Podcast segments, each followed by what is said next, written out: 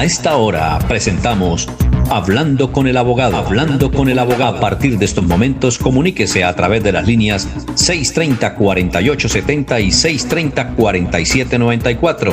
Reciba toda la información y asesoría para sus problemas jurídicos con la dirección del doctor Iván Darío Calderón, abogado egresado de la Universidad Industrial de Santander con especialización en Derecho Comercial. Sean todos bienvenidos.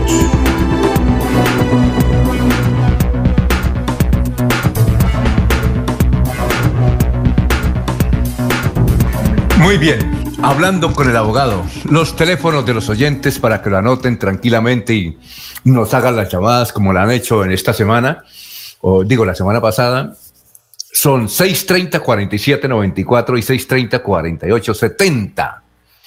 Por eh, Facebook Live nos pueden utilizar el Messenger de Radio Melodía. Esto Igualmente por el perfil Alfonso Pineda Chaparro, nos pueden ahí por Messenger escribir también. El doctor tiene este teléfono, pero generalmente después de las 8 de la mañana es el 300, el número 7, 4 veces 6 y 37. Y la oficina de él queda en la calle 34, número 1049, oficina 306, Rovira Plaza, ahí, calle 34, muy centralito. Bueno, doctor Iván Calderón, tenga usted muy, pero muy buenos días. Hola Alfonso, tenga usted también unos muy buenos días, con el muy buenos días también para todos los oyentes que a esta hora se conectan en la sintonía de Radio Melodía. Para mí un placer estar como siempre desde el inicio de semana con ustedes con el fin de compartir temas jurídicos y pues hoy también Alfonso en un día tan especial, ¿no? Como el Día de la Mujer. Me imagino que hoy ha sido un día de muchas frases, de muchos recuerdos, de muchas anécdotas y pues yo no seré indiferente a esa situación. Entonces yo también tengo una frase para todas las mujeres que nos escuchan a esta hora el día de hoy, que me parece muy bonita para que la tengan en cuenta. Dice así Alfonso, cuando las mujeres tienen poder, mejoran inmensamente la vida de todos los que están a su alrededor. Esto lo manifestó el príncipe Enrique de Inglaterra. Me parece una frase muy interesante eh, y que anima pues sobre todo a las mujeres a que se empoderen, a que crean en sí mismas y a que salgan adelante a través de sus capacidades y de esa forma pues mejoren todo lo que hay a su alrededor. Entonces para ella es un feliz día. ¿Enrique es el hijo de Felipe? Sí, Alfonso. Ah, ya, ya. Qué bonita frase, ¿la puedes repetir? Sí, claro. Cuando las mujeres tienen poder, mejoran inmensamente la vida de todos los que están a su alrededor. Ah, qué bueno, extraordinario. Bueno, ¿y nos quedó tarea para hoy? No, Alfonso, hoy eh, no tenemos tarea, por eso vamos a aprovechar el tiempo para hablar, pues, ya que estamos en el Día de la Mujer, como lo manifestó un oyente, pues hablar de algunos derechos o algunas protecciones que históricamente, pues, se han reconocido desde el punto de vista jurídico para las mujeres, Alfonso. Podemos empezar, por ejemplo, hablando de que, pues, eh, nunca antes se había tenido un compilado normativo tan fuerte y tan protector de los derechos de la mujer. Se cuentan con diversas normas que incluso van desde años muy antiguos hasta tiempos bastante modernos como los de ahora. Por ejemplo, para todas las oyentes que nos están, nos están escuchando a esta hora, recuerdo, recuerdo mucho, eh, sobre todo en las clases de Derecho, Alfonso, cuando, cuando antes el Código Civil decía que toda la capacidad estaba en cabeza del hombre y la mujer era como una especie de, de súbdita respecto de los bienes patrimoniales y todo. Pues bien, Alfonso, desde 1932 se hizo una reforma del Código Civil que me pareció a mí muy importante porque reformó la situación jurídica de la mujer y le otorgó capacidad para tomar decisiones, capacidad negocial. Y eso fue, Alfonso, desde 1932. Si uno va, por ejemplo, más, más, más hacia adelante, pues, por ejemplo, tenemos eh, varias protecciones. Está, por ejemplo, la ley 1010 del 2006, que es la ley que, que habla sobre el acoso laboral, ¿sí? Tenemos muchas normas jurídicas importantes, ¿sí? Está, por ejemplo, la ley 575 que habló sobre la violencia intrafamiliar, ¿sí? También tenemos eh, la ley 82 del 93, que es la protección especial para las mujeres cabeza de familia, ¿sí? Y pues tenemos otras normas muy importantes. Está, por ejemplo, la Convención Belén do Pará, que es una convención gran, eh, o sea, que es muy importante porque a través de ella se pudo impulsar lo que en un futuro fue la ley eh, Rosalvira Celis, que es la ley del feminicidio, que dio origen a este delito para incluirlo en nuestro sistema jurídico colombiano. Entonces, como podemos ver, hay muchísimas normas a lo largo de la historia que pues protegen o buscan pues reivindicar de alguna forma u otra los derechos de la mujer. Entonces, el día de hoy, Alfonso, vamos a hablar de una de esas medidas, de esas medidas que protegen los derechos de la mujer en caso de violencia intrafamiliar, que es la llamada medidas de protección. Recordemos que pues estas medidas de protección se justifican o encuentran su sustento en nuestra constitución política y en los tratados internacionales ratificados por Colombia respecto de la protección de los derechos de la mujer y también de la familia como núcleo esencial de la sociedad. Sí, ¿por qué? Porque pues Alfonso, la familia es el escenario en donde pues las personas, los niños, sí tienen una especie de formación y se forman los individuos y aunque su esencia es ser una institución de respaldo y convivencia, muchas veces se presentan diversas situaciones, como el caso de la violencia intrafamiliar, pues que hace necesario que esas personas busquen resguardo en otra parte. Entonces, por esa razón es que en virtud de la ley 1257 del 2008, se crearon medidas de protección en caso de violencia intrafamiliar, porque hay otras medidas que son los procedimientos de restablecimiento de derechos, que son para temas de menores de edad, pero aquí miraremos que también se tocan algunas cuestiones parecidas. Entonces, ¿qué pasa, Alfonso? Según la ley 1257 del 2008, toda persona que dentro de su contexto familiar sea víctima de daño físico, psicológico o daño en su, en su integridad sexual o sufra amenazas, agravios, ofensas o cualquier otro tipo o forma de agresión por parte de algún miembro del mismo grupo familiar, podrá solicitar una medida que tienda pues a protegerlo de forma inmediata. Entonces, ¿cuándo se puede pedir una medida de protección para el caso de nuestras oyentes y de las personas que se encuentren en un núcleo familiar? Cuando la, hayan sido víctimas de maltrato por parte de alguno de los miembros, según la ley, pueden solicitarlas las siguientes personas, los cónyuges o compañeros permanentes, los descendientes o ascendientes de estos y todas las demás personas que de manera permanente se hayan integrados en una unidad doméstica. Entonces acá podemos ver cómo se amplió el panorama y no solamente para... Doctor, doctor. Sí, Alfonso. Es que tenemos una llamada. Muy buenos días. Muy buenos días, gracias. Vea, mi inquietud es para respaldar sobre lo que dice el príncipe, que cuando la mujer tiene poder, ¿cierto? Es bonito. Entonces yo traigo a colación para averiguar en qué año fue ministra de, Trabajo María Elena de Crobo y en qué gobierno. Sí, fue, fue María Elena de Crobo, fue ministra en 1975 en el gobierno de Alfonso López Miquel. Ah, eso era lo que yo quería saber y oír, y eso nunca se sabe, se saca a la paleta al aire, ¿cierto? Sí, claro. Bueno, muy gentil, don Alfonso, le quedo muy agradecido y me despeja una duda que tenía años, años años. Perfecto, muy amable. Y éxitos. Buen día. Bueno, siga, doctor Riván. Bueno, entonces, Alfonso, eh, como lo estaba manifestando, se amplió el panorama porque no solamente es para esposos o esposas, eh, mujeres o niños, sino también si usted tiene algún integrante que se halle de forma permanente y sea maltratado por parte de, de otro miembro, pues puede solicitar esta medida de protección. ¿Ante quién se solicitan estas medidas de protección en caso de que existan hombres o mujeres, sobre todo, que se encuentren en, procesos o que estén siendo víctimas de maltrato. Entonces, estas medidas de protección se pueden solicitar de forma verbal o escrita ante la comisaría de familia, ¿sí? Y pues, si no hay comisaría de familia en el municipio en el que usted está, pues le tocará a un juez civil municipal o un juez promiscuo municipal asumir las veces de comisario de familia para estos casos de medidas de protección, ¿sí? También pueden ser decretadas estas medidas por un fiscal que esté tratando asuntos de violencia intrafamiliar. ¿sí?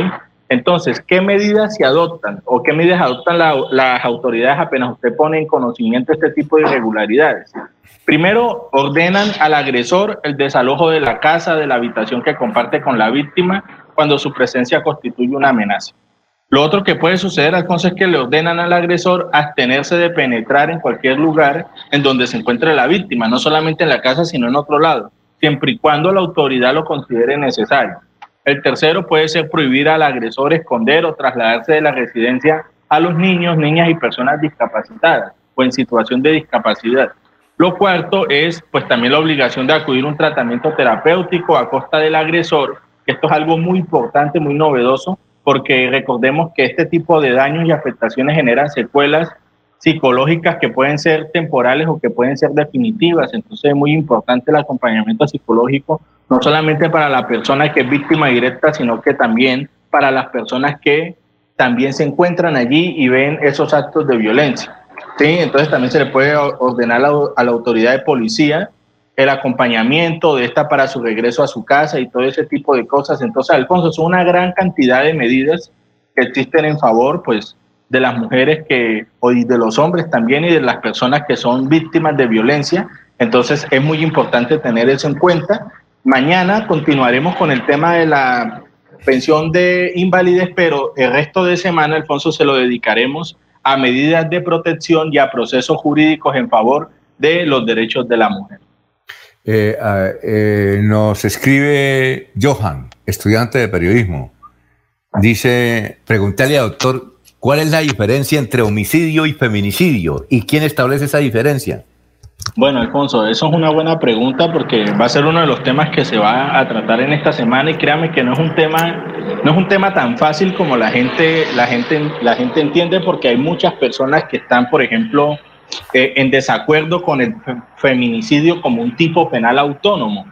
Pero bueno, acá lo que podemos diferenciar entre homicidio y feminicidio es que en el caso del feminicidio, la mujer debe pues eh, perderá la vida solo por el hecho de ser mujer. No es una situación totalmente diferente. Le pongo un caso, Alfonso, para que las personas me entiendan mejor. Por ejemplo, que matan a una mujer porque tiene deudas con otra persona y no le paga, entonces esa persona recurre a la violencia y la mata. Ahí no hay un feminicidio porque como tal ella no la mataron por el hecho de ser mujer, sino que la mataron fue porque debía una deuda, ¿sí? Entonces eso no es feminicidio. ¿Qué sí es feminicidio? Cuando, por ejemplo, eh, el novio celoso, la persona no la deja verse con otras personas eh, y la encuentra, por ejemplo, con un amigo de hace mucho tiempo con el que estaban compartiendo en un parque y él de los celos procede a matarla. Entonces, aquellas, aquellos actos en donde se demuestra que el hombre cree tener un dominio sobre la mujer, ¿sí? Un dominio, un dominio que es irracional, pues en esos casos se puede hablar de feminicidio. Entonces, por eso, Alfonso, normalmente los feminicidios se asocian a casos donde hay pues situaciones sentimentales de por medio. Más adelante o en los próximos días yo estaré aclarando esa situación, pero a mí me parece que es un ejemplo bastante diciente.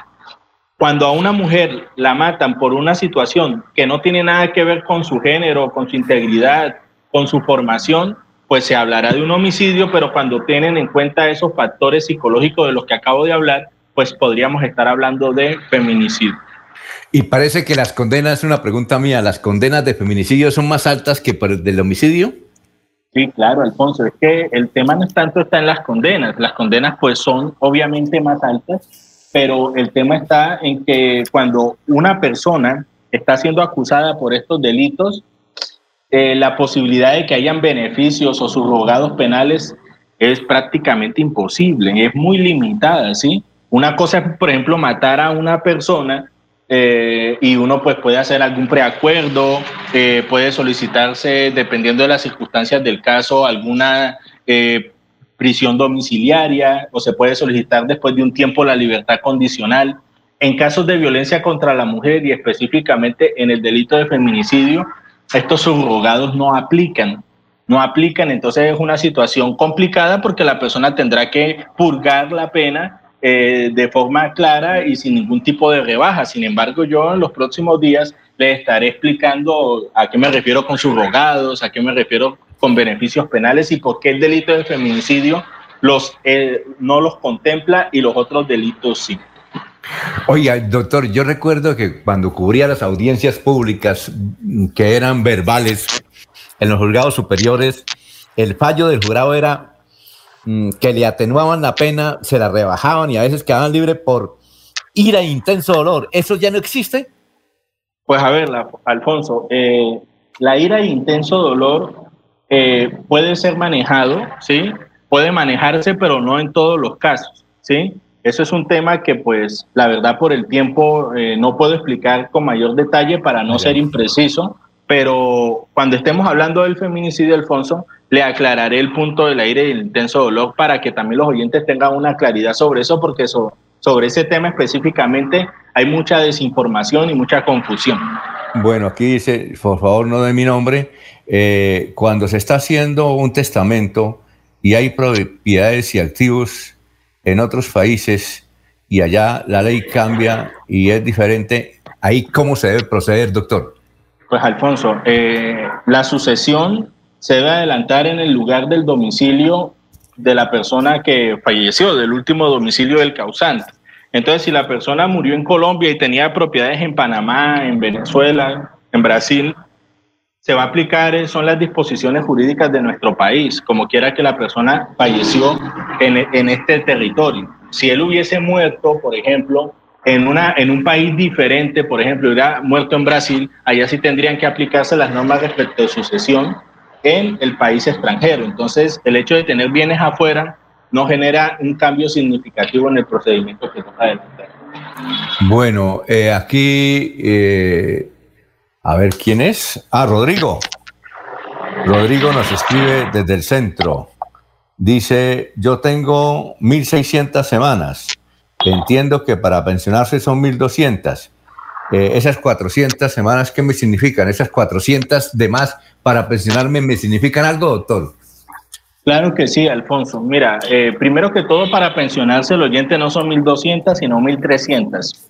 Eh, lo segundo es que, claro, si usted tiene semanas de más que ha cotizado, recordemos que a usted lo van a pensionar sobre la base del 65% del índice base de cotización. Entonces, si usted tiene una pensión que siempre ha cotizado sobre el mínimo, pues eso no va a tener ninguna importancia porque usted le van a dar el salario mínimo como pensión. Sin embargo, si se trata de personas que ganan más de tres o cuatro salarios mínimos y tienen muchas semanas de más, pues lo que hace a ese 65%, que es la base sobre la cual se pensiona, irle agregando unos porcentajes que están descritos en unas tablas. Por ejemplo, si la persona tiene 200 semanas de más, va a pasar del 65 al 68%, por ejemplo, y así sucesivamente. Hay unas tablas que establecen los porcentajes de acuerdo a las semanas que uno se despasa y eso pues lo que hace es incrementar el valor para uno poder pensionarse. Entonces ya usted no se estaría pensionando sobre la base del 65%, sino sobre la base de un porcentaje mayor, pero en este momento no tengo las tablas aquí a disposición, entonces no podría decirle con claridad para 300 semanas de más cuánto sería el porcentaje. Pero si gusta, yo mañana le tendré esa información para usted. Muy bien, aquí nos escribe Humberto, dice, generalmente cuando una mujer es juez y hay un caso donde tiene que ver la actuación del hombre, eh, ¿quién puede garantizar que esa juez, por el hecho de ser mujer, no favorezca a la mujer y afecte al hombre por el hecho de ser... ¿Quién eh, vigila esa imparcialidad, doctor? Nos escribe aquí el caballero. Alfonso, esa pregunta es muy profunda porque muchas personas, eh, hombres que se, eh, que se están en un proceso judicial en contra una mujer y tienen de frente a una juez mujer, sienten o tienen la leve sensación de que a veces eso pasa. Sin embargo, hay que decirle a los oyentes que todos los fallos que profieren los jueces, eh, primero que todo, deben actuar en derecho, digamos, no con pasiones ni con textos que no sean jurídicos. Entonces, ahí hay una garantía de legalidad de que los fallos van a ser en derecho. Lo segundo, Alfonso, que uno tiene también la posibilidad de usar los medios de impugnación, es decir, de presentar recursos. Es decir, si usted no está de acuerdo con una decisión judicial, puede eh, apelar esa decisión para que un juez superior resuelva esa solicitud que usted ha realizado, en donde usted deberá explicar cuáles son las razones de hecho y de derecho por medio de las cuales usted considera que el fallo no fue ajustado a la ley. Sin embargo, sí, eh, las personas tienen esa sensación, pero los jueces deben obrar en la legalidad o si no, pues ellos se meterían en un proceso penal bastante delicado. Entonces, Alfonso, eh, igual forma está la posibilidad de que las personas presenten los respectivos recursos si no están de acuerdo o si sienten que la juez fue parcializada. Hay muchos medios judiciales para uno poder, por ejemplo, recusar el juez, o que ella diga que, está impedida para poder tomar esa decisión, pero pues eso ya tocaría analizar cada caso en concreto, pero sí hay garantías sobre ese tema. Rumualdo dice que es venezolano. Rumualdo dice que es venezolano y él quiere saber si aquí la ley cuando una mujer comete un delito es más flexible por el hecho de ser mujer. Eh, no, Alfonso. Acá lo que, lo que se está haciendo en virtud de un principio que es el del enfoque diferencial, es que entendiendo que la mujer hace parte de una población vulnerable, se le van a garantizar unos derechos. Pero si ella incumple con las normas, por ejemplo, causa un delito o mata a un hombre, por ejemplo, a ella pues le va a caer todo el peso de la ley. No va a haber ningún tipo de flexibilidad por el hecho de que sea mujer, entonces no va a responder o va a responder de una forma atenuada. No, esa no es la lógica del principio de igualdad. Por el contrario, si una mujer infringe la ley, pues debe aplicársele la ley como está descrita, sino que en casos de que el delito es contra la mujer, sí existe una variación en virtud de estos principios de enfoque diferencial o enfoque de género, que pues hablaré más eh, en el transcurso de la semana sobre ese tema. Eh, eh, aquí hay un señor que nos hace una pregunta política, pero mejor no sé si, la hacemos, si la hacemos o no. y, pero, pero, pero dice lo siguiente, la segunda pregunta es, ¿qué efectos tienen las leyes internacionales para los casos de Colombia? ¿Y cómo se solicitan? Bueno, eh, me encantan estos temas porque son temas de derecho internacional y tienen que ver mucho con el derecho constitucional también, porque debemos entender que Colombia eh, es, es un sujeto de derecho internacional, entonces ellos tienen, ellos tienen pues, la obligación de tener sus representantes y en los lugares donde se crean tratados internacionales, ya sea a nivel universal en la ONU o ya sea a nivel interamericano, eh, ellos deben dar la aprobación y después de que esa aprobación está dada, es decir, que suscriben un tratado internacional, deben radicarlo en Colombia como si fuera una ley, como si fuera una ley. Y entonces esta ley eh, pasa a control de la Corte Constitucional y si la Corte Constitucional acepta esta ley, pues queda el tratado incorporado en nuestro sistema jurídico como si fuera una ley. Pero, sin embargo, pues los tratados internacionales en materia de derechos humanos tienen una, una relevancia importante y están eh, en un nivel bastante superior y aparte son criterios interpretativos que se utilizan para la protección de derechos humanos, no solamente en nuestro país, sino en todo el bloque americano o mundial, dependiendo de, del tipo de organización ante la cual se realizó el tratado.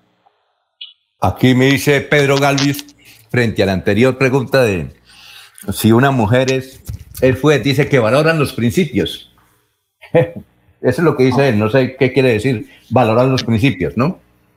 Pues a ver, Alfonso, lo que pasa es que sobre ese tema hay mucha suspicacia, pero yo estoy convencido de que todas las, las jueces que están en este, eh, eh, escuchándonos a esta hora y, la, y las que no también, son personas objetivas, que si usted no está de acuerdo con la decisión que ella tomó, pues usted tiene la posibilidad de presentar recursos. Por ejemplo, un caso de feminicidio, que sea una juez mujer la que esté este, juzgando ese caso, si ella condena al hombre, no va a ser por el hecho de ser hombre, sino porque deben haber fundamentos jurídicos, porque debe haber una, una, una validez probatoria que demostró que, que más allá de toda duda razonable, esta persona es responsable del delito. Ya si la persona no está de acuerdo, pues puede presentar una apelación para que el tribunal resuelva su, su situación y de esa forma pues se determine si se obró en derecho o no. Pero entonces no todas las personas, indistintamente del género que tengamos, tenemos la garantía de presentar medios de impugnación para, para hacer valer nuestros derechos en caso de que no estemos de acuerdo con una decisión judicial. Doctor, los jueces, eh, ¿quién investiga a los jueces? Pues a ver, Alfonso, disciplinariamente también los investiga el Consejo Superior de la Judicatura como a nosotros los abogados. Eh, pero eh, también ellos tienen investigación penal. La Fiscalía General de la Nación es la que se encarga de investigar la comisión de delitos de jueces que, aprovechando de pronto su investidura, toman decisiones judiciales que sean contrarias a la ley o realizan actos de carácter fraudulento. ¿sí? Entonces, ellos tienen esa, esa, esa investigación tanto en lo penal, encabeza la Fiscalía General de la Nación, como en lo disciplinario por medio del Consejo Superior de la Judicatura. Muy bien, eh, bueno, ya estamos llegando al final. Eh, los, eh, ¿Sus redes sociales, doctor? Sí, claro, Alfonso, me pueden ubicar en Iván Calderón Abogado en Facebook y en Instagram. Eh, y pues ahorita, después de las ocho números telefónicos que con gusto le contestaré a cualquier oyente que esté interesado en llamarme. Recuerden, mañana finalizaremos el tema de la pensión de invalidez, Alfonso, Y a partir del miércoles, de pronto hasta el lunes de la próxima semana, hablaremos de lo que es feminicidio y de algunas protecciones especiales para las mujeres. Muy bien, doctor. Eh, muchas gracias. Nos vemos mañana, como siempre, con usted a las siete y media. Y éxitos. Que pasen buen día. Listo. Muchas gracias, Alfonso, y un feliz día para todas las mujeres que nos escuchan. Y los oyentes pueden seguir en melodíaenlínea.com y 1080m. Adiós. Los invitamos a una próxima emisión de este su programa Hablando con el abogado. Hablando con el abogado. Comuníquese durante todo el día con el doctor Iván Darío Calderón al celular 300 766 6637 300 766 6637. Agende su cita y reciba la solución a su problema jurídico. Gracias por la sintonía.